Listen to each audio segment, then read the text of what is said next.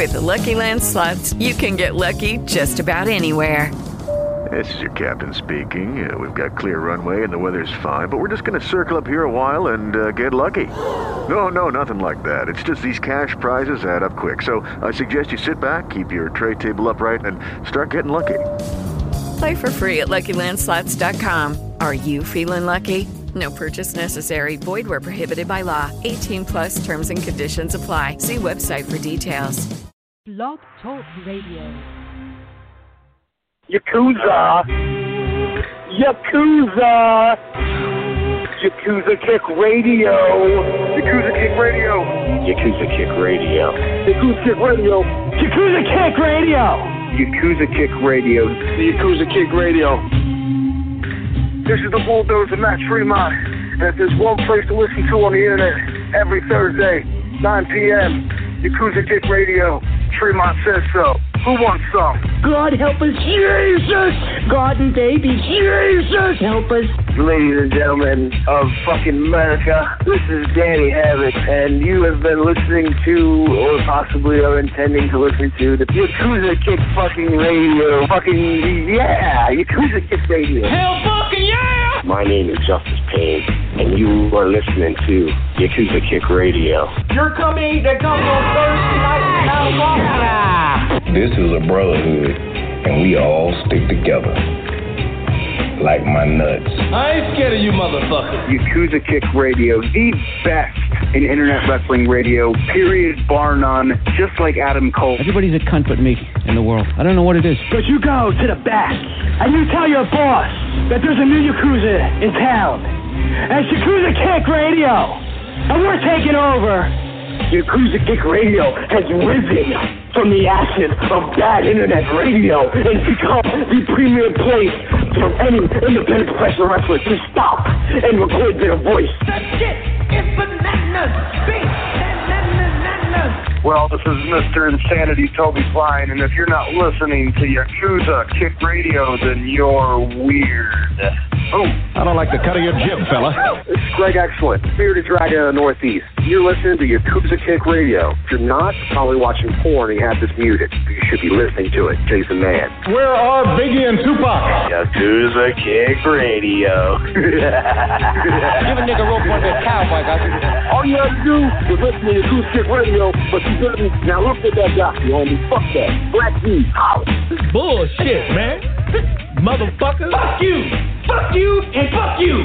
Who's next? And now, ladies and gentlemen, for the introduction. Hosted by J. Cat Morris. You are now listening to Yakuza Kick Radio.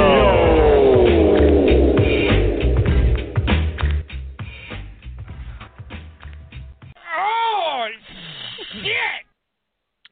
Welcome to Yakuza Kick Radio. I'm your host, Jake Mars. It is uh, February 18th, 2019. It is a Monday. I am doing a lot of shows these days. I, I um, yeah, I mean, for whatever reason, I've been uh, compelled to do some. I did the show last Monday with uh, the Great Deathmatch Wrestle and then uh, did another one later in the week to cover a bunch of topics because I wanted to make sure I knocked it out before the GCW show, knowing I was going to watch it and have that to review. Um, I had also um, planned to have Shlak back on the show this this coming week. So I said, "Fuck, man, I don't want to do like big bulky shows anymore. I'm trying to just like you know uh, put out more content, but do it in more." Uh, I don't know. I guess uh, smaller smaller doses. Um, I mean, it's been a while since I was doing like those three hour shows, but sometimes I would do like a guest and then I'd go like another hour or something like that. So I'm trying to do a little bit less of that. Um, so yeah, tonight I'm gonna do this thing here. Uh, talk about the they said it couldn't be done show, and then uh, tomorrow night I'm gonna have Shlak back on. First time in almost two years and I'm very excited to talk about that dude to to that dude. Um, he's one of the most exciting guys in wrestling as far as I'm concerned. Um, one of the very few people that jump off the page to me. Um, you know, I consider myself to be not not as much of a wrestling fan. Um, very, very far away from what I used to be as far as a wrestling fan goes. Um, there are some things that jump out at me and get my attention. Shlak has been consistently one of those guys since he hit the scene. His promo ability, his larger than life presence, his uh, believability overall. Uh, he's just one of those guys that um that I like a lot, you know, in the uh, in the world of wrestling. So excited to talk to him tomorrow. Um, so let's just get into you know right off the bat. Let's just talk about the name. They said it couldn't be done. All right. Um, they said it couldn't be done was obviously a CZW um, title, um, and it was done initially because they were pretty much at war with the state athletic commission and all the governing bodies in New Jersey. There was a point where they were putting out, you know, shirts that said "fuck Whitman" on it because Christie Whitman was the uh, the governor at the time. Um, you know, I mean, just they were really at war with it. So at some point, you know, they had been doing light tubes inside for a while over there at Champs. Um, so at some point they were told you can't do light tubes in, indoors and this and this and this. Uh, so they decided, yeah, we, we wanted to do this 200 light tube match, and uh, they said it couldn't be done. So we'll do it outside. like they're they were pulling loopholes on the fucking state of New Jersey and going around things. So that was that was who said it couldn't be done. As far as this thing goes, see, you know, a lot of the this stuff that's gone on between CCW and GCW has been petty. I mean, and from some of these parties, you really can't expect anything less. Um, at this point, it's corny though. That that's just me. Like I, I I'll hate DJ with anybody. You know, we could we have a DJ hating competition. I'm pretty sure I'd uh I'd rank pretty high. You know, um, by no means in defense of DJ Hyde or or anything that CZW is all about now. But right now, it's just. I mean, it, it's such a a shell of its former self, if that. Um, if it was a shell of its former self, it would at least it resembled it on the surface. So I think that's not even a good enough analogy. Um, it's it's just three letters that used to stand for something, and now it's it's just scraping and clawing and trying to um, find some some form of land to pull itself out of water. But it's not even trying that hard, to to be quite honest. Um, I haven't. I didn't watch the uh, 20 year anniversary show that I talked a little bit about. Um, the, you know, the Hall of Fame inductions and that type of thing. But you know, I watched the Cage of Death. And, you know, it's it, it's not what it was, and it hasn't been for a long, long time. Um, as far as I'm concerned, like I said with the title, they said it couldn't be done. Um, they said it couldn't be done. Um, is somewhat of a ridiculous title. Um, one, obviously, it's to take a shot at CZW. Two, um, you know who said it couldn't be done as far as Kasai not coming back to the states? GCW said it couldn't be done. The place where the uh, the rumor, and hey, man, maybe it's got factual basis to it or whatever, but I've heard the rumor that came out of Brett Lauderdale. Uh, as far as I know, that was that was where um, all signs pointed back to. Brett Lauderdale had told many people that Kasai was very unhappy with his last trip to the U.S. at Tournament of Death. Um, I mean, it's very possible. Who knows? I mean, even as far as the close to the show went, I criticized it back then. I said, dude, you know, this they put this guy over, winning Tournament of Death, which is awesome. Um, one of the best recent Tournament of Deaths. Uh, um, you know, when people say that, oh, there was no good Tournament of Deaths after 2004 or whatever. It's bullshit. I mean, you know, there there's been a couple really good ones recently, and um, that was that was an absolute staple as far as a great tournament of Deaths.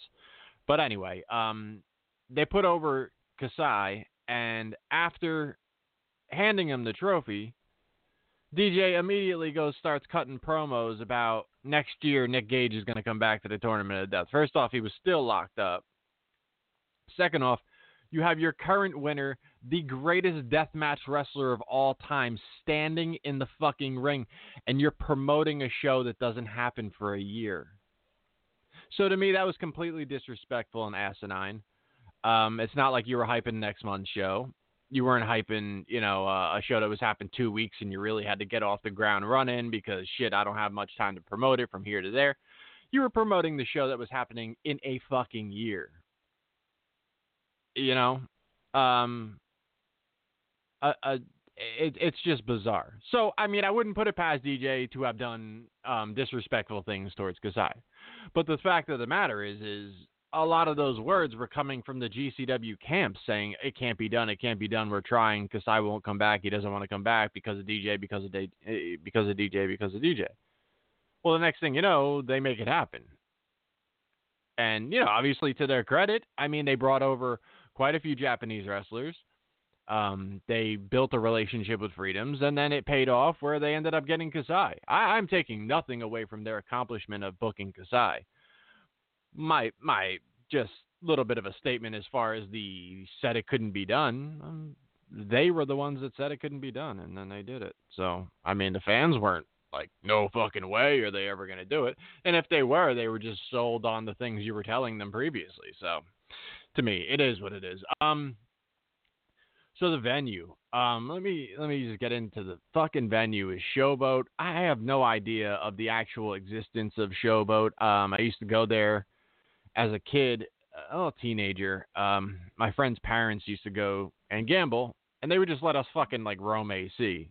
Now, obviously, we couldn't go in the casinos or anything, so we would just cause terror uh, on the boardwalk and in the fucking hallways of the uh, the, the casinos and uh, you know arcades and whatever else. And um, yeah, like their go-to place was Showboat. So I had seen you know a bit of Showboat back then, and uh, a little bit you know when I got old enough to gamble and stuff, but uh, that was a little bit further down the boardwalk than what I was used to frequenting. Um, so you know, I'd hit it a little bit, but it it really definitely started to get a little bit more run down and never updated. So when they closed, I, I got it. I was like, yeah, I I could see that happening. Um, other shit was building. You know, these, some of these brand new buildings are popping up out there and then disappearing. So I mean, it's not far fetched to to know that they were gone.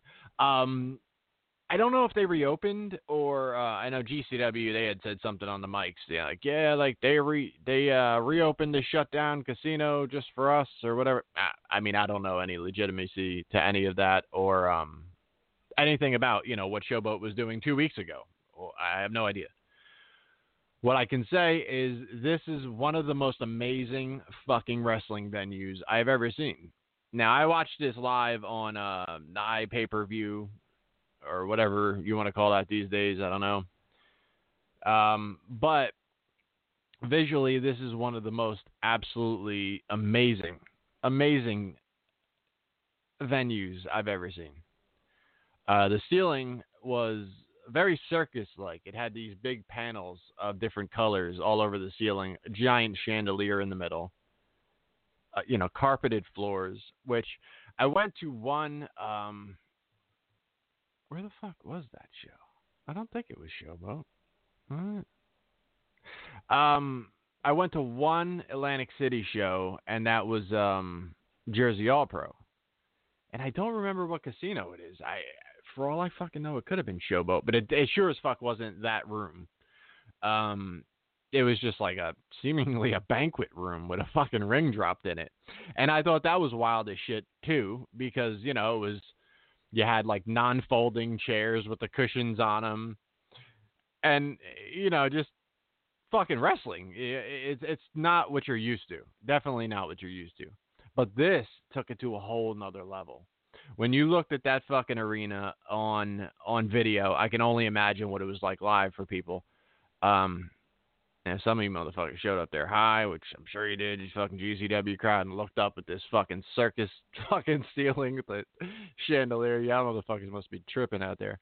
Um, again, I mean, this, this is going to be a show where I give a lot of fucking credit to GCW and and the uh, the owners of GCW for pulling this off because uh, I visually this this was just absolutely amazing. I, I kept looking at it throughout the show, like, holy shit, look at that fucking ceiling.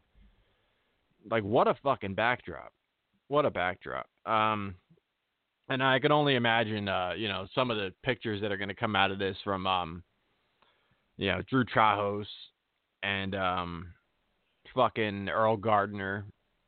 In my opinion, the two best uh, photographers on on the independent circuit right now.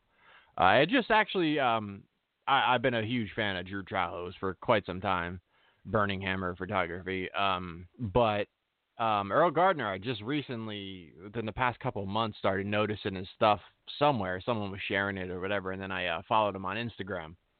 And he does another one, just does top notch work. They both have tremendous eyes for um, the artistic, you know, spin on what they're shooting. Um, so I I very very much love their work, and I'm sure you're going to see many great shots with that ceiling as a backdrop. Um. So yeah, that that's uh, that's kind of the layout, the uh, preamble or what have you going into the show. Um, the show starts out with uh, KTB calling someone out. I guess he was supposed to. Who the fuck was he supposed to wrestle? He was supposed to wrestle. I don't even remember. Um, I might remember in a minute, but uh, shit. Yeah, I don't remember. Um, but anyway, filling in for said person was uh, Spider Nate Webb, who has been um, he he has been the go-to guy to fill in many many times for Ian especially, and uh, he is he is no stranger to being the fill-in guy for a lot of these these matches that you know someone drops out of it. Um, he he's the guy. He steps up. Um, this wasn't bad. You know, wasn't wasn't the most amazing thing ever. Uh, Kyle the Beast looked like he used to make. Uh, he had a shirt on. It looks like he used to make horseshoes back in the day, back before there were cars. Uh, that that's what his gear looked like this time out. I'm sure that's what he was going for. It'll come as no surprise if he hears this or whatever. But um, uh, then the other thing that, that jumped out right off the bat was uh, Joey Janela's on commentary, fucking wasted. Um, and he had been drinking since at least seven in the morning because I saw the I think it was the Boulevard Bullies posted a video. It was like 7 a.m. So before I went to work that day, um, I saw them on the boardwalk on a video saying, "Oh, it's fucking 7 a.m. We're fucking wasted," and uh, you know this whole thing. And um, so obviously, when it comes to seven o'clock that night, um, so yeah, still drunk, and um, just just sloppy and fucking uncalled for. Um. So, I mean, it, the thing is, is, and let's just go into this fucking commentary thing real quick. GCW has an an outlaw persona, and I think that's great. That that's absolutely great. GCW used a good amount of the formula of what CZW used for all the years when they were edgy. It's no secret. I mean, they took what CZW was doing and they they fucking turned up the volume a little bit on some things. You know, more death matches, uh, you know, definite um, you know, the fuck you attitude, which is great. This is this is what won me as a fan over, you know, through CZW. And this is this is what kept so many fans so loyal to the brand of CZW because it was such an outlaw promotion. It, it fucking kicked down doors. It, it, you know, it didn't give a fuck if you liked them, if you disliked them. That was the thing about CZW back then is they were very unapologetic and that that's something that I feel um, branded CZW for what it was, made them like nothing else. Because Zandig would tell you, hey man, if you want that family friendly shit, if you want to go out there, you you want to watch some wrestlers not curse at you, you want to see them take it easy, you want to see you know something that nobody's gonna bleed or t- take any risks, then you get the fuck out of here. Meet meet me over at the fucking ticket booth, and I'll give your fucking money back, and you go to fuck home. That that was his opinion. You know, eh, that was the way he pitched the company. And his loyal fans were fucking rabid because of it. And are still rabid because of it. Are still clamoring for that type of fucking entertainment. They needed somewhere to go for a lot of years. And DJ did that, that whole thing where it was just like, well, you don't have any options, so I guess this is what you're getting. Which works for Vince McMahon. Vince McMahon does that same kind of shit. And I know DJ likes to model himself after that a lot of times, but it doesn't work for DJ Hyde as it works for Vince McMahon. It worked for a while. It really did work for a while because they had no fucking options. You know, all these these fans were just there month in, month out, just hoping for something, hoping for something rough and rugged and fucking uh, uh, hard hitting fucking death match, you know, um, top notch high flying action, this and that. And you, you would get bits and pieces here and there, but that was what you had to deal with you had to deal with, you know, um, you know, a vehicle that you knew can go fucking 200 miles an hour, but only kind of push the limits here and there to maybe make a couple passes on the left uh, in the left lane. You know, that that's what it did. But it, it, for the most part, it was on uh, cruise control. And GCW, they came out of the door and they're doing 100 miles an hour. So, you know, having said all that, look, the outlaw image is great. The the thing about the outlaw image is you still need some organized areas to your chaos. Um, my opinion. Uh, when I first started going to CZW, one of the things that was like very um, very apparent was like, well, they're doing this crazy shit out there, but they're fucking ring announcers in a full suit. The ring announcer Dennis Shock, he's out there cutting straight up fucking ring announcing, straight face. Like this motherfucker could not have been any more professional with doing what he was doing. So it looked, you know, you step back or you, you know, you were introduced to the company and was like, "Oh, well this is clearly a professional wrestling company that is fucking, you know, doing uh crazy shit on top of being a professional wrestling company." Um, on commentary, they had Eric Gargiulo and John House. Um, and you had, um, you know, the the straight man, the Eric Gargiulo, and you had the uh, the color guy, often the heel commentator, John House. It worked. They promoted that company as if it was the only thing that mattered. The way that they talked about the wrestlers in the ring was as if they were talking about The Rock and Stone Cold Steve Austin. There was no maybes about do they know who it was, do they know what's going on. They were right on the ball with some things. Not to say that these two guys never made any mistakes.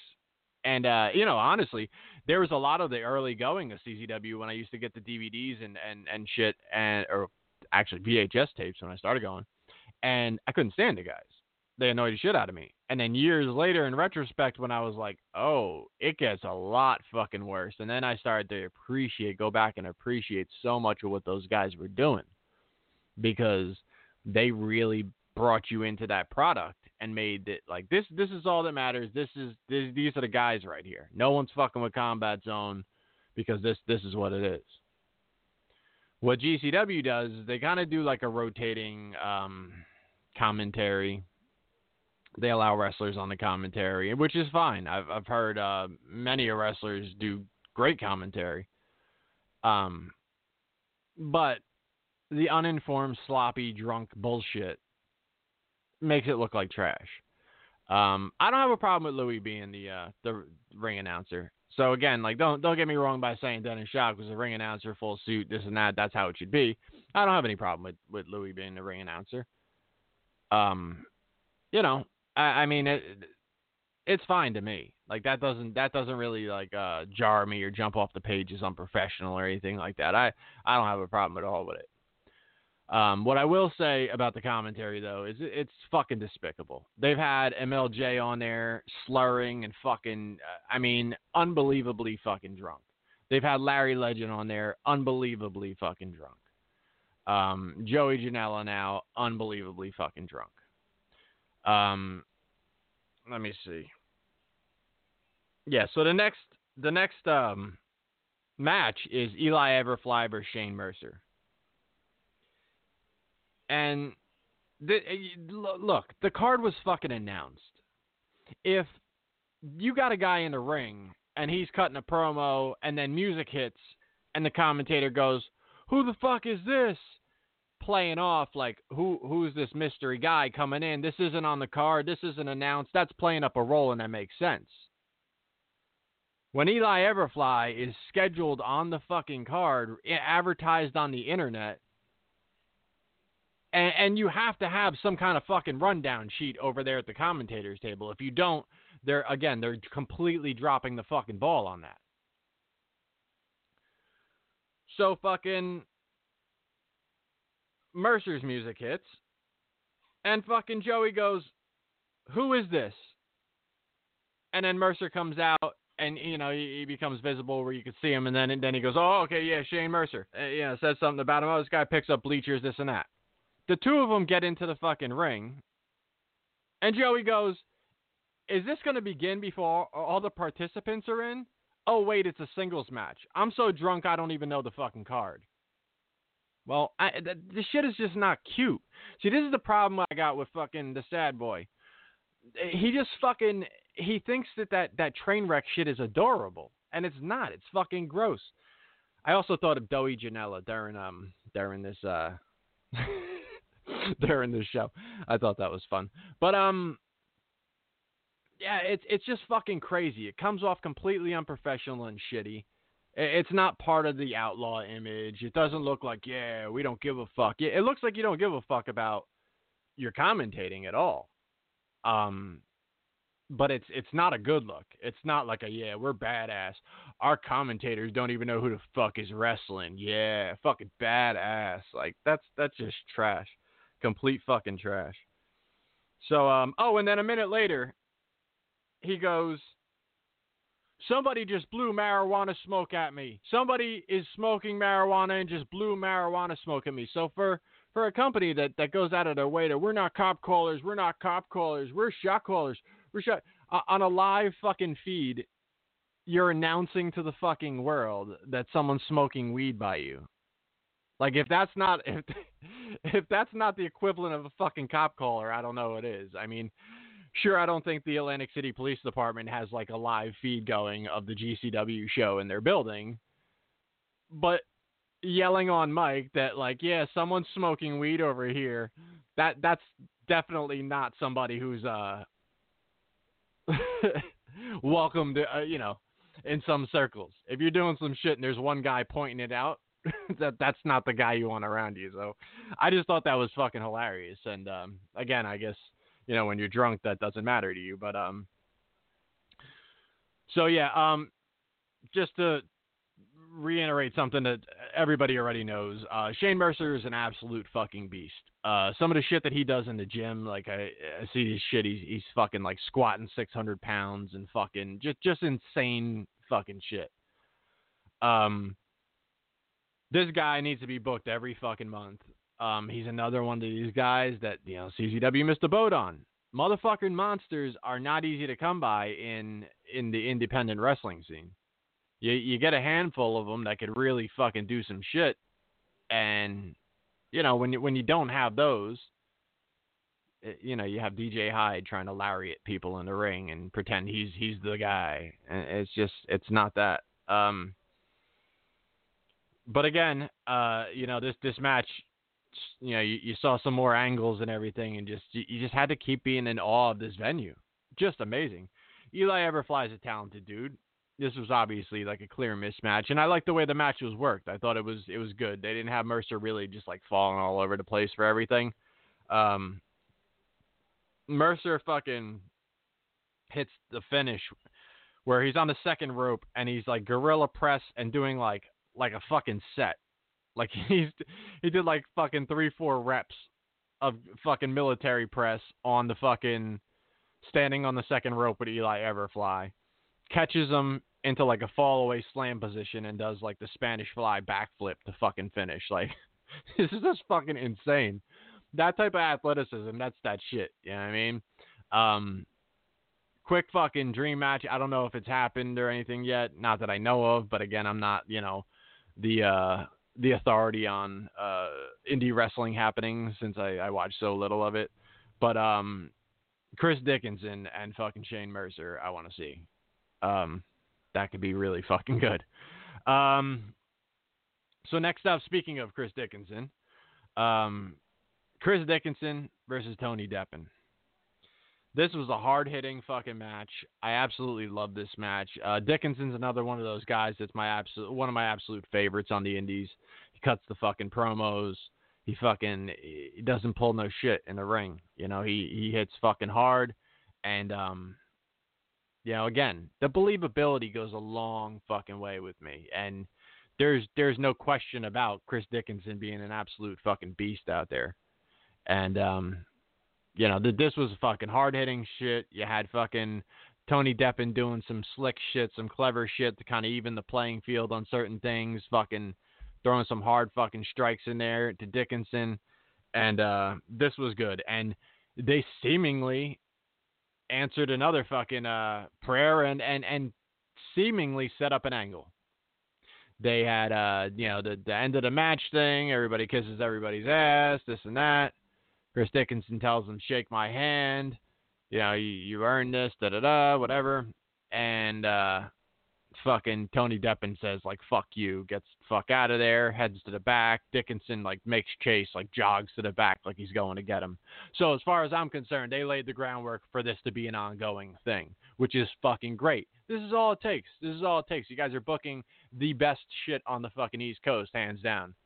The the the easiest um far as and, and not like cheap pop type shit. That's not what I'm saying. I mean like the easiest fucking. You look at the card and you go, whoa, that they book that shit. That's fucking crazy. And then you watch the fucking cards and you see some of the highest fucking impact matches. Some of the the most um you know limits. They they push the limits so much on these fucking matches that you're like, wow, that's that's fucking got to be seen. So again, just just a little bit of a storyline, a couple couple angles, like get three fucking angles going on your cards at all times. You know, it, it couldn't hurt. It really couldn't. Um, so now I'm excited because you got Dickinson versus uh, Deppen, hard hitting, fucking kick ass match, and now you got the possibility of this isn't over. Good, great fucking job. Um, next up, you got Jimmy Lloyd, uh, Eric Ryan, and Marcus Crane in a three way. Um, they switched up, and Danny Havoc and Emil Jay are on commentary, so they kind of did like a rotating set here. Um, and you don't hear me say this often, but I, I would have rathered Emil Jay on commentary than um, than Doughy because uh, was just so drunk. It was fucking silly, you know. And uh, Emil seemingly wasn't. Either he was not drunk, he was able to handle his alcohol to a level that made Joey look fucking way worse. I, I'm not sure which it is because I don't know if uh, Emil Jay is the type of motherfucker to lay off. I had actually heard that he was like sloppy drunk at the fucking uh, the 20 year anniversary deal. Um, so I don't know, but anyway, uh, the the two of these guys were doing good on commentary. Um, see this this match was crazy. There was tons of spots and all that, but this is this is the one that gets lost to me, this is the one that gets lost. Um, uh, Eric Ryan looked like he got cut pretty bad at the end of the match. Uh, he went running to the back holding his arm. So uh, he took like some kind of some kind of shit into the corner into him, like he was laying up in the corner behind the glass, and uh, they hit I think like a Canadian destroyer or some kind of shit into him, and uh, or sunset flip, so some kind of shit and uh, the way it hit his arm there, you could see him grab his arm, kind of roll out, and he had it to the back pretty quick. So, uh, actually, yeah, what the fuck? I saw a picture of it that they someone put online that night, and it was pretty pretty deep, pretty big gash. It was like a slice. Um. So the next next up, but but like I said, this is the match that gets fucking lost. And another one of my criticisms of GCW, sometimes they do too much if you put too many death matches on there and all your death matches kill it, a couple are just gonna lose. You know, a couple are just gonna get fucking forgotten. So that big fucking carving on uh, Eric Ryan's arm is something that he gets to take home as a souvenir from a show that Jun Kasai headlined. But as far as people really remembering that match as a standout match, it's unlikely. It's very unlikely. Um, and and not because any of those guys came up short at all. It's just because it, it's just too much. You know, I mean, you, you put on five main events. I mean, it. You know, and, and I mean, it's it's clearly not a terrible criticism to say that you guys do too much good. But in the same token, like some of the some of the deathmatch shit should be dialed back a little bit, just so the other shit can get you know its shine and not bury something else. Because that's that's major shit that they're fucking doing out there. Um, so next up is the six way. Uh, I don't remember all the people who were in this. I didn't write it down. I just uh, type my couple notes. Uh, first things first. Uh, Teddy Hart is a cocksucker. I hope this motherfucker gets hit by a bus. Um, like tonight. Like I really hope that like immediately after the show I hear like, Holy shit, dude, you won't believe it, but Teddy got hit by a fucking bus. He's he's dead. Like he's definitely dead. The bus went to back up and oddly enough, his body had already passed under the front tires, so they backed up right the fuck over him. And uh yeah, it's it's fucking crazy, but um yeah, he's dead. Yeah, he's he's really dead. Super dead. Um they tried to bring him back. He came to life for like a second and then another bus hit him. I'd be like, "Wow, that's fucking crazy. That's exactly what I was hoping for." And uh, you know, luckily enough, I'll have this alibi that I'm on the show right now, so I wasn't like driving a bus or anything. Um, but yeah, um, Teddy Hart, you know, I, I went over this the last time with the fucking cat, and um, he's a piece of shit. Anyone who who who supports this guy doing the cat stuff can go fuck themselves. I I would love to lose like a hundred fucking friends off my Facebook that support this shit. I would love that. I would love for everybody to come out of the fucking woodwork and go, dude, it's not that bad, and just fucking delete yourself right after you type that shit. If you don't, I will. I don't have a problem with it. I really have like not really strong ties to motherfuckers on Facebook, um, and that's like a a big overstatement. Um, I work with cats for anybody who doesn't know, fucking six days a week for the past almost 18 years. Um, so I don't need to be educated on on how a cat is stressed and what's good for a cat and what Teddy knows. Um, last time I, I got into this years ago. I, I was, um, well, somebody tried to educate me. Uh, this this person was the Necro Butcher, and um, it, that they're trained performers, the cats and all that. And and again, um, I, I do not need education from the Necro Butcher on uh, what's right for a cat. I'll go ahead and I'll go ahead and let you know. Okay. Um, cats don't belong in these type of situations in these type of venues, these loud um, situations. Even if there's not a spot in the match where you're involving the cat, the a cat's comfort zone isn't a loud, crazy fucking environment. It's not. That that's not a good place for for a cat. Um, animals' ears are far more sensitive. Dogs' ears, cats' ears are far more sensitive. So the sound of a roaring crowd is deafening you know, to a cat. I mean, it's it's it's got to be painful. You know, I mean, obviously, I can't feel the pain of a cat if you know they're going through something, but um, it's got to be brutal. I mean, walking through those curtains with the fucking music blaring on both sides, all of that shit, like that. These are all not comfortable things for cats at all. Um, but yeah, you know, and, and the thing is, is He's doing this for a fucking gimmick. He's he's using the cat as a prop for a gimmick for the fucking wrestling. And for some asshole that doesn't have any fucking talent or a leg to fucking stand on, I wouldn't understand it any better. I would I surely wouldn't support it or give it any sort of pass. But to me it would make sense that somebody's grasping at straws when they don't have any fucking physical ability. We're talking about Teddy Hart, who's one of the most physically gifted fucking athletes in professional wrestling. This fucking guy does 20 foot high moonsaults. Beautiful fucking picturesque moonsaults. But feels the need to, to use the cat as a gimmick and stress this fucking cat out and drag him out there and have people chanting for the cat and all of that shit mouth breathing assholes chanting for the fucking cat. I just like like I said I, I can't wish death on him enough. Like I really really hope something terrible happens to him. He breeds cats. That's the other thing. Millions upon millions of cats die in shelters including Persian cats. And he's he's out there fucking breeding cats. He said on fucking shoot interviews that he's made more money off of breeding cats than he has in the wrestling business. Again, a slow death would be fantastic. I would love to read that on the internet that that something tragic happened to Teddy Hart.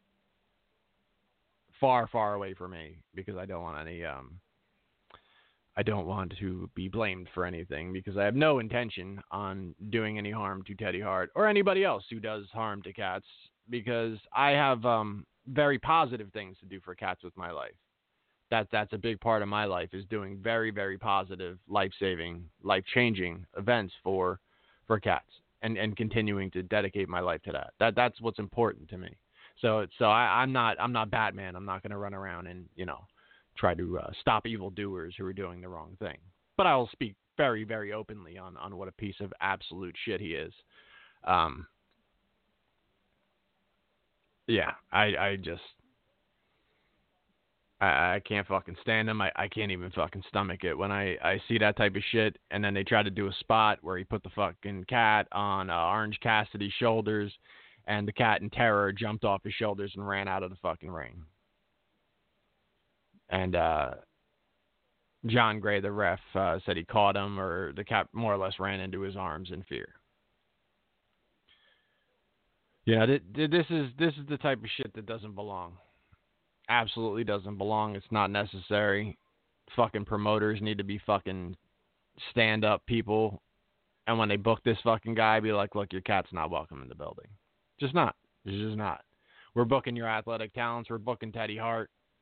You want to you want to bring a cat in to fucking stress it out? Do that shit on your time. That that's not that's not happening in our building. We're pretty sure you can get over without the cat, Teddy. I, I don't know. I don't know who told you that you were just barely getting over and the cat was what tipped the scales, but um, you're fucking stupid. You know, so let's uh, let's just try it without the cat and see how it goes. You know, you only did it for how many fucking years?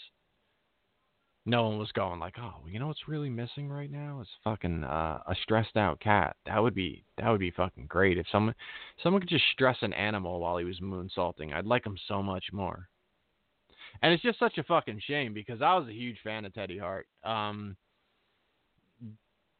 so many people fucking hated on him, and I was like, dude, he's he's fucking money. Like this dude's controversial. He's he's tremendously talented athletically. He comes in, he fucking starts some shit up. He's a loose cannon. Like all, all the things he was doing still made sense to me, complete sense to me.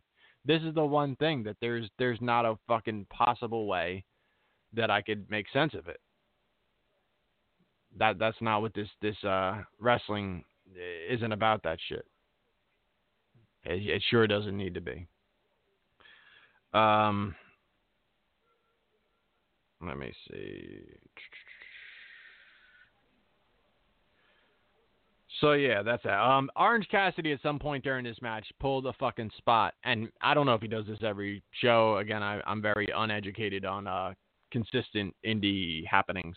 But Orange Cassidy um, pulled a spot in this match where he uh, he put his hands in his pockets and refused to take his hands out of his pockets.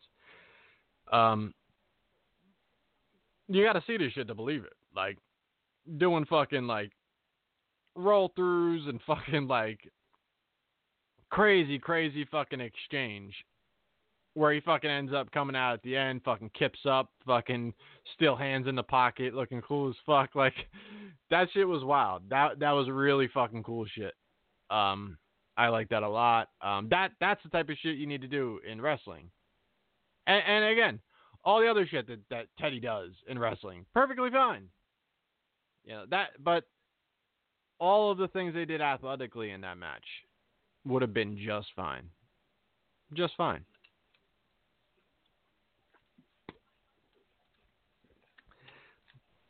This Sanavi or uh, Sanavi water, sparkling water, is fucking awesome. Uh, this one that I'm drinking now is uh, blueberry. They also have a coconut strawberry. Uh, those are two different flavors, not coconut strawberry. Um, coconut and a strawberry and some other shit, but those are the ones I've tried and uh, they're very fucking good. Um, so yeah, um, what's up next? Uh, G Raver Matt Tremont. Um, crazy fucking deep skewer spot where he took him in the fucking arm. Uh, fucking crazy.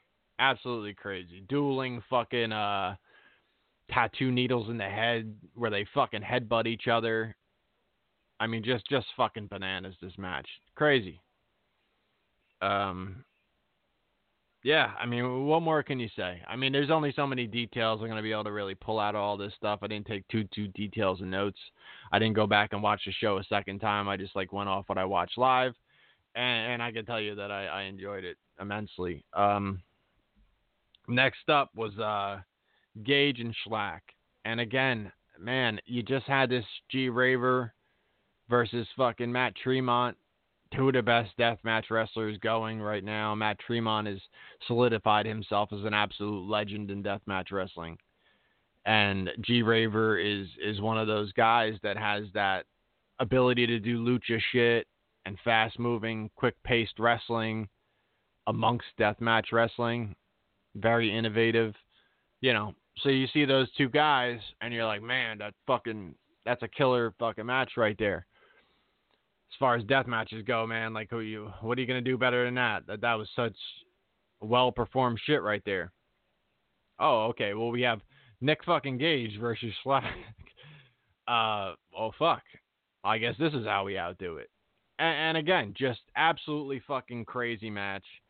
Um I really, really wanted Shlak to win the title. I think um, this the title's gotten a little bit stale on Gage. Um, you know, it's it's just not unpredictable anymore. Um, I mean, you know, I mean Gage is uh, obviously going to be the huge face of C, uh, CZW, GCW for years to come. I mean, so long as he stays alive.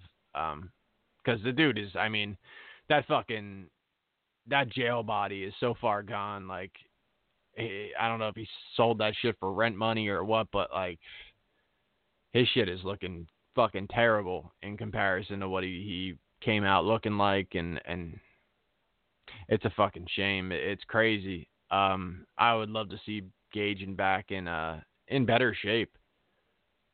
He's way thin. You could really see it in his back. Um, like yeah, when he turns, you can see it heavy in his fucking back. Um, he's got that weird like fucking torso looking shit up front, and then his arms are just not not good looking. They're they're not in good shape at all. But um, I mean, you know, Gage is Gage. I mean, Gage is a guy who you know has been doing this shit since fucking '99. Um, absolutely killing it in death matches all over the fucking world. Um, ruling CZW as I have referred to him many times. He was the Stone Cold Steve Austin of CZW. Um, just not giving a fuck. Um, you know, uh, the the type of dude like that that persona that can't be fucked with. Outlaw, fucking killer. You know, you knew when his fucking music hit, shit was going down. And uh, I mean, it still remains that way, but it's not as uh, he's not as as fearsome in the wrestling ring as he once was. He can go, he can compete. Um, he's he's definitely got a lot softer, even as far as his promo goes. Um, he used to be that guy that there was there was not a chance you were getting fucking respect out of him on the mic ever. Yeah, I don't give a fuck what kind of match you had with him and shit. He'd still tell you to go fuck yourself and you know call you a pussy after you just fucking wrestled with him for 50 minutes. Like that was always Nick Gage. That was always just uh crazy over the top Gage. Um. So yeah, um, I like I said, I, I definitely wanted Shlak to win the title on this one, but hopefully this isn't over. We get another one out of this. Um, you know, and, and let's just see where we go forward from this. Um, just insane match, absolutely unbelievable match. If this was the main event, obviously not with Jun Kasai announced, but if there was no Jun Kasai announced and it was Nick Gage, Shlak, this would have been the fucking. I mean, everybody would have went home happy. No one would have went like, "Damn, I wish there was one more death match." Like that. I mean, this this right here is the shit. Um, again, like, and, and you know, just just to fucking uh pinpoint even further, like what I'm saying, I I I saw the Shlak promo. The Shlak promo he did was fucking amazing. I I saw Gage posting on Twitter I want to fucking hurt this guy and this and that. But I, I never saw a Gage promo. Like Gage used to cut promos every fucking show for a while on, on CZW. It was like you looked fucking forward to it because the type of wild shit he was gonna say and fucking the threats and fucking he was just gonna go wild. And now it's like few and far between whether people fucking cut promos. You know, and especially if one guy cuts a fucking bomb ass promo, and then you just don't even don't even cut one. You know what I mean? I don't know. I I I I'm a big fan of the promo, you know.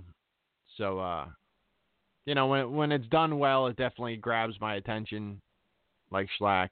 When a company um, neglects to do them on a regular basis or puts out complete trash ones, a la CZW Blackwater, um, you know that stands out, but in a negative way. Um, so yeah. Um, oh, the one thing I hated about this match is this: they had a whole build about the uh, the shank and the prison death match and all this shit. At the end, Gage hits fucking Shlak with the fucking shank, and and you could tell like how fucking worked it was. They're trying to play off like he stabbed him in the fucking abdomen five times. Like, I would hope none of the fans are that stupid. I know that's not the case, and I know that the majority of them are that stupid. However, I'm not that stupid. And you could see, you could see that. It, I mean, not that you want him to fucking plunge a fucking shank into his fucking abdomen five times, but that's why, to me, again, don't even do it. Don't bring it to the table. Don't fucking bring it up. Anything like that. Have them like go for it. Have him knock it out of his hands. Let it go flying. Some some kind of shit. Don't don't let it end with this guy fake stabbing a guy after you guys legitimately brutalized each other for all that fucking time. Like nothing else in that fucking match was pulled. Nothing else in that match had any kind of uh, you know, worked fake kind of aspect to it. This was this was brutality from fucking bell to bell. So when you do a little fucking shank move and it's like, Christ, why why did that have to be part of this match? But that was my only criticism on that match. Okay. Uh now you got the main event. Jun Kasai versus Alex Colon. You know what? I thought about this a little bit more. I thought about it because you know several times over the past couple weeks since they announced uh, Alex Colon versus Jun Kasai, I, I thought and I was asked, you know, why why do you think why do you think they picked him? Why do you think they didn't pick Marcus? Why do you, why do you think they picked Colon? And I thought it was the right decision based on uh, ability, skill set, what he was going to bring to the table. But I thought about it. And you look at the guys that, that GCW has brought in. Takeda, uh, I think the other guy's name is Kodaka. I, I, am definitely again not a, a, pro wrestling thesaurus of any sort. Um, I want to say there's somebody else or whatever, but they brought in several guys from Freedoms during their pursuit of Jun Kasai. They gave a few to Alex Colon. They also gave a few to Marcus Crane. Alex Colon's matches were very, very good. Marcus Crane's not so much. Um, while they did some crazy shit, uh, if you go back to reviews that we did about uh, the Takeda and um, Crane, and we did uh, reviews on the other Crane versus I I forget which other Japanese guy that was, but they were not not great. And and Marcus is also he's another guy who takes a little bit too much pride about things not going well. Like he's yeah yeah it's a train wreck and yeah I botched this or whatever. Um, if if this is somewhat of an audition, a report back to Kasai on who's the guy, then I, I would think the grades coming back from the Alex Colon matches would be much higher. Um, Marcus Crane is one of the absolute sickest fucking deathmatch wrestlers in the world. Um, is he the most technically sound or crisp with his execution of things? No. I don't think he'd tell you that he was either. This isn't a knock against him but it's it's a you know to me a realization of exactly why Colon got the nod because his matches with these guys were pretty flawless. His matches stood out, jumped off the card, and also didn't really have much botching disaster kind of spot stuff in there. So I think that's 100% why Colon got it, and Colon earned it. He earned it 100%. Um, he's he's really pushed himself.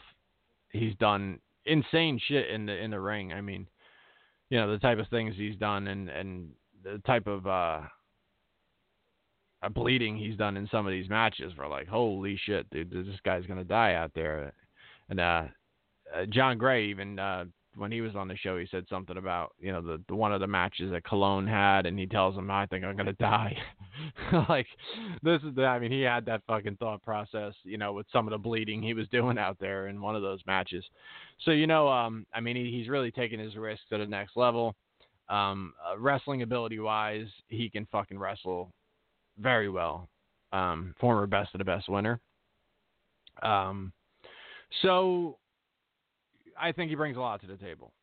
So when it comes to a fresh face to get Jun Kasai in the ring, I think this was the right call. And he a hundred percent proved that it was the right call. This was an unbelievable match, start to finish. Fucking incredible. I mean, too many spots to even name. Um, when it came down to the finish, they did that real fucking hard build up where you felt like how many of these fucking death moves can Colon hit? No way is he going to beat Kasai, right? He's he kicked out of Kasai's shit. He, he, you know, he's just kept kicking out of Kasai shit, hitting Kasai with shit, and you're like, no fucking way is Colon going to go over in this match, and he didn't. But man, they brought it to the fucking limits. Uh, this is an absolute must see. This is um, again, I, I don't think I could say any more nice things about this show from everything I explained. If if you want to see one of the absolute best shows in years, I would get this one. Um, the reason being as well, um, this is better to me. This is better than your average deathmatch tournament because you had very good wrestling on it as well. So it wasn't, you know, as small as like a non-tournament match you had some hard hitting, fucking brutal fucking matches like the Dickinson and and Deppen. Um, the way that that Eli Everfly match and Shane Mercer was worked was very very good. There was a lot of great fucking action, minus the fucking cat spot in that that six way fucking match. You know, um, I mean, there's definitely a lot to be said for what they put out there and um, I mean they they could have very well um, stole a different CZW tagline or or uh, show name, and it just went with crushing the competition. Because I'd say hundred percent that's what they've done, is they've gone out there, they've fucking killed it at every turn. Uh, they just announced uh, Japan for August. They're bringing all the guys over to Japan. I didn't really like the finish. Um, the finish of the match was fantastic the finish of the show where they hit everybody's entrance theme and Kasai just kind of sat there awkwardly in the corner, like, all right, the match is over. Like, uh, these guys one by one are coming out to fucking full entrance themes and shit. Nah, I mean not full full entrance themes, but enough where it was like, okay, where are we going with this? And uh, you know, Kasai is reading like, I mean, he he had like a sentence on there. It was like, you want to come to Japan? Fuck you, or some shit and he had to keep looking at the paper. So some people like I've had some people ask me like, why don't you try to get Kasai on the show? First off, again, he's he's deathmatch royalty. He's the greatest deathmatch wrestler of all time. By no means in the world do I believe that that guy would do my fucking stupid podcast. Number two, um, they've said, oh no, I've heard him speak on the mic. He he speaks pretty good English. Uh, this guy had to read the sentence like, "You want to come to Japan," off of a strip of paper. It was like a fortune cookie wrapper or some shit. Um, and um, I, I I'm gonna go ahead and say his English is not that good. Um, good enough. I mean, he, he does the fucking job. I don't think that's what I'm looking at Kasai for. Like, I wish, you know, I hope he reads a fucking novel on uh on something. I that that's not what I look at Kasai for. So um, you know, I speak zero Japanese, so that's that's pretty much um pretty much on the same level there. Only uh, he's a uh, the greatest deathmatch wrestler of all time, and I take care of cats. So very different, and also the same in in the aspect that I I speak no Japanese, but he speaks some English. So that that's a whole other thing. Um. So yeah. Um they they did it. It just kind of looked awkward. But either way, I mean, guys, you, you're fucking going to Japan. Um. So overall, GCW has done tremendous things. Another one of those things you probably never expected me to hear, me, me to say, but congratulations to Danny Demanto and Brett Lauderdale for doing what they've done with GCW. Um, as far as they said it couldn't be done, uh, perhaps they said GCW couldn't get to the point where they were, where they are now. Selling out buildings upon buildings, uh, going to different cities and selling them out, not just on a home base. They're going to California and they're packing that shit. They're packing Chicago. They've packed in this state and that state. And now they're going to Japan. They're taking their roster to Japan. This isn't Danny Demanto flying himself over there like DJ Hyde or, or attaching himself to Matt Tremont's matches like DJ Hyde. This is that that roster who's busted their ass and worked so fucking hard and bled fucking buckets over here, getting to go over there and live their fucking dream. And I give them a hundred percent fucking credit for that because that that's no easy task to get to the point where they've gotten now.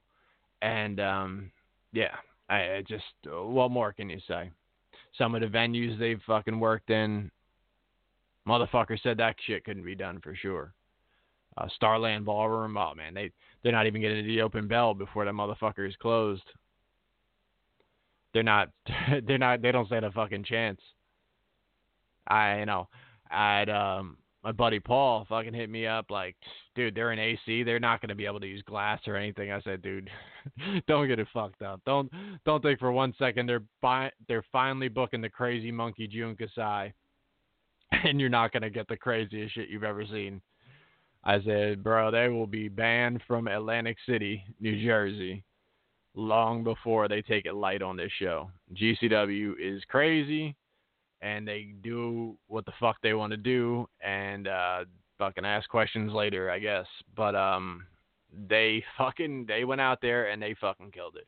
With one of the like I said, one of the absolute coolest venues I've ever seen. I really really hope that they can get that venue again and do some more shit, whether they host the death match tournament in there or or just fucking once a year run a show in there. I mean any anything. Um beautiful fucking venue excellent execution.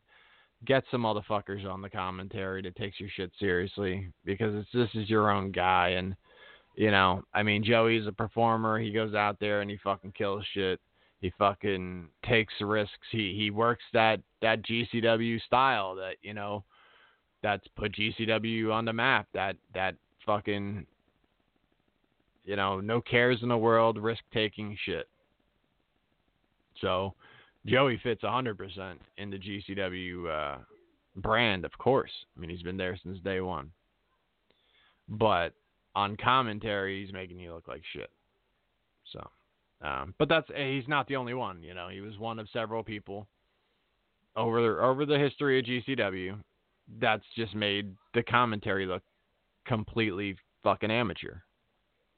You know, so in the ring, you have some of the best fucking wrestling, some of the best death match wrestling in the fucking world going on. And on commentary, you guys act like you're fucking backyard wrestlers. You know that that's the type of bullshit that goes on on trash. Fucking shindy companies are doing commentary like that. Maybe not fully drunk, but they sound just as uneducated and unqualified to be there which is crazy for people who are so invested in the product. But you know, to each their own. Some people have standards, some people don't. Um, so again, go out and get this fucking show.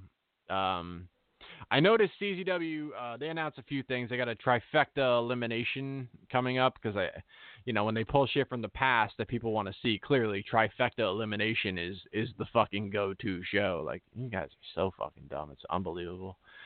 Um, so now you're gonna have like uh, some form of uh, I guess mini tournament in order to put somebody in best of the best while the other guys are just let in. It, it was always a dumb idea. So we're just, of course, we'll rehash the stupidest thing we could think of. Um, so they're doing that. Uh, I noticed they got uh, Jordynne Grace versus uh, Leyla Hirsch. So basically, they've had no no fucking women's wrestling in CZW, and now this uh this girl who look man she she seems fucking talented, especially young in the business and all of that stuff, but like go from no women's wrestling in CZW to fucking DJ Hyde's protege, or at least how he's he's uh, pitching her, which poor girl, um, is suddenly just getting fed every single woman in the business that he can he can book. Mercedes Martinez, LuFisto, now Jordynne Grace. So it's it, it's ridiculous. There's no women's division. He's just like dream booking this girl on CZW cards. I'd venture to say no one gives a fuck. Good for her. I mean, you know, she's getting tremendous experience and big names every month. But for what? I, I have no idea. Um, what else is going on? I, I have no idea. But uh, then I think best of the best is actually going to be the week after the WrestleMania weekend. So they're seemingly bowing out of WrestleMania weekend as far as running their own show. Which again, if this doesn't staple, uh, if this doesn't drive home the point that CZW is no longer competitive amongst those who are at the top of their fucking game, I don't know what does. When companies are coming from all over the world, all over the country, everywhere to perform in this area, and this is your home base, for you to not be able to book a building and pack a fucking house is fucking disgraceful. Absolutely fucking disgraceful. Now, I mean, you're, I guess, banking on CZW catching the the afterglow of WrestleMania weekend, hoping that the fans haven't drained their fucking bank accounts or their parents' bank accounts or whoever the fuck's their money they're spending enough to not be able to afford a wrestling show the following weekend. So that's that's the gamble you're making. Uh, I guess we'll see how that works out. So far, I think they've announced like Anthony Green, and I I don't know. I I want to say I've I've seen like another person or so announced, but yeah, um, yeah, that, that that's not that's not a good look. Um, and then uh, oh, they're doing what they're doing on WrestleMania weekend too. I noticed is they're doing like a like a com like it's not their show, it's Wrestle Pro show, but they're doing like a crossover Wrestle Pro versus CZW. So maybe that'll allow them to book Dan Maff again. Outside of that, I cannot see what could be gained from combining with Wrestle Pro. I I don't think there is an upside to that. I really don't. It's it's a cop out of running your own show. It's doing something that uh I guess just uh, crosses it off the list. Like, all right, yeah, yeah, we're involved. Yes, that's fine. And of course, DJ's right on the poster. Like anyone gives a fuck. I don't I don't know why he, he doesn't understand that. Like if he never appeared on a poster, the attendance would be the absolute same, if not better, every fucking time. Because at the very most, his picture on a poster might drive people away. It'll never bring more people in. So yeah, that's that. Uh, I just wanted to hop on here, review this show real quick. Um, tell you how to go go get the motherfucker, man. Um, so yeah, that that's about all I got. Um, check out the Hot Tag Podcast with Shaheen and Boxman. Um, Shaheen's over there killing a nuclear heat graphics. He's talking about going to Japan with this shit too, man. He's gonna fucking kill it over there too. Um, I, am I'm sure he, he did some some record setting numbers, personal record setting numbers. Um, over there at the uh, they said it couldn't be done show. So you know, and, and to see that him you know do the art for Kasai and have Kasai holding it up. I mean that that's got to be just an awesome feeling. I'm very fucking happy for him. Um, that that's just cool shit. You know what I mean? For some people, including myself, many a times meeting Jun Kasai was one of the highlights of my wrestling fandom. To actually do art of Jun Kasai and have him holding it up, and he did art that wound up on shirts that made made Kasai a whole bunch of fucking money too, in addition to whatever he was getting paid. So I mean, again, big up to Shaheen and what he's doing over there. I really hope he finishes this fucking Muppet piece. I I'm starting to think he's just fucking. He, he's never gonna do it, but he knows I'm gonna keep talking about it on the show. So this is his way of getting like extended plugs every week. but no, shout out to that dude. Um, he's over there crushing it. I think he got some some t-shirt press or something, so he's about to start pumping fucking shirts out. It's curtains for y'all motherfuckers. You know what I mean?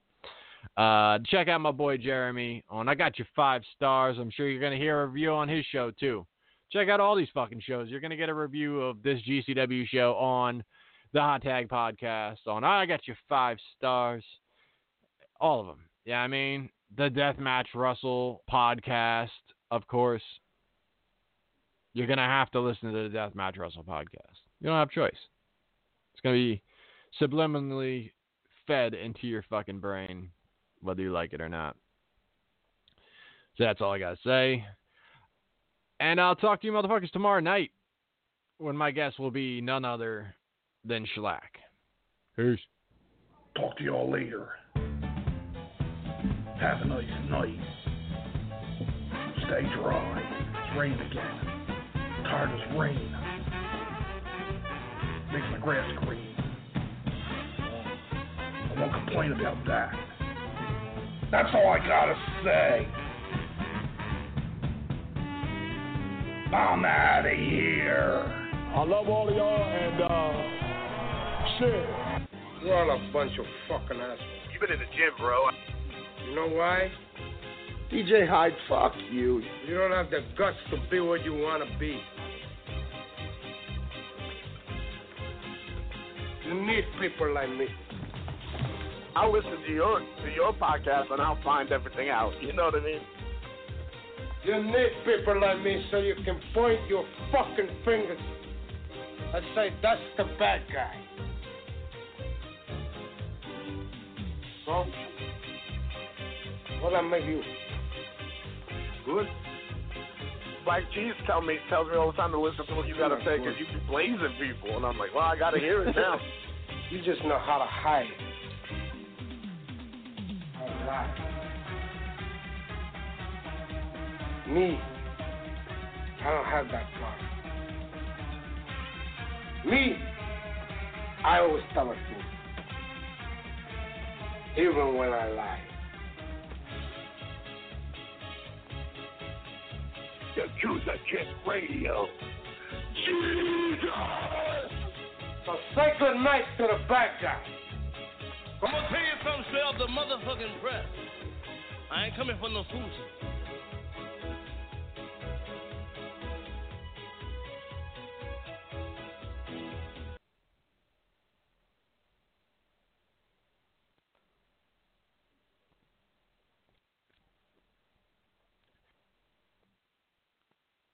With Lucky Land slots, you can get lucky just about anywhere. Dearly beloved, we are gathered here today to. Has anyone seen the bride and groom? Sorry, sorry, we're here. We were getting lucky in the limo and we lost track of time. No, Lucky Land Casino, with cash prizes that add up quicker than a guest registry. In that case, I pronounce you lucky. Play for free at LuckyLandSlots.com. Daily bonuses are waiting. No purchase necessary. Void where prohibited by law. 18 plus. Terms and conditions apply. See website for details.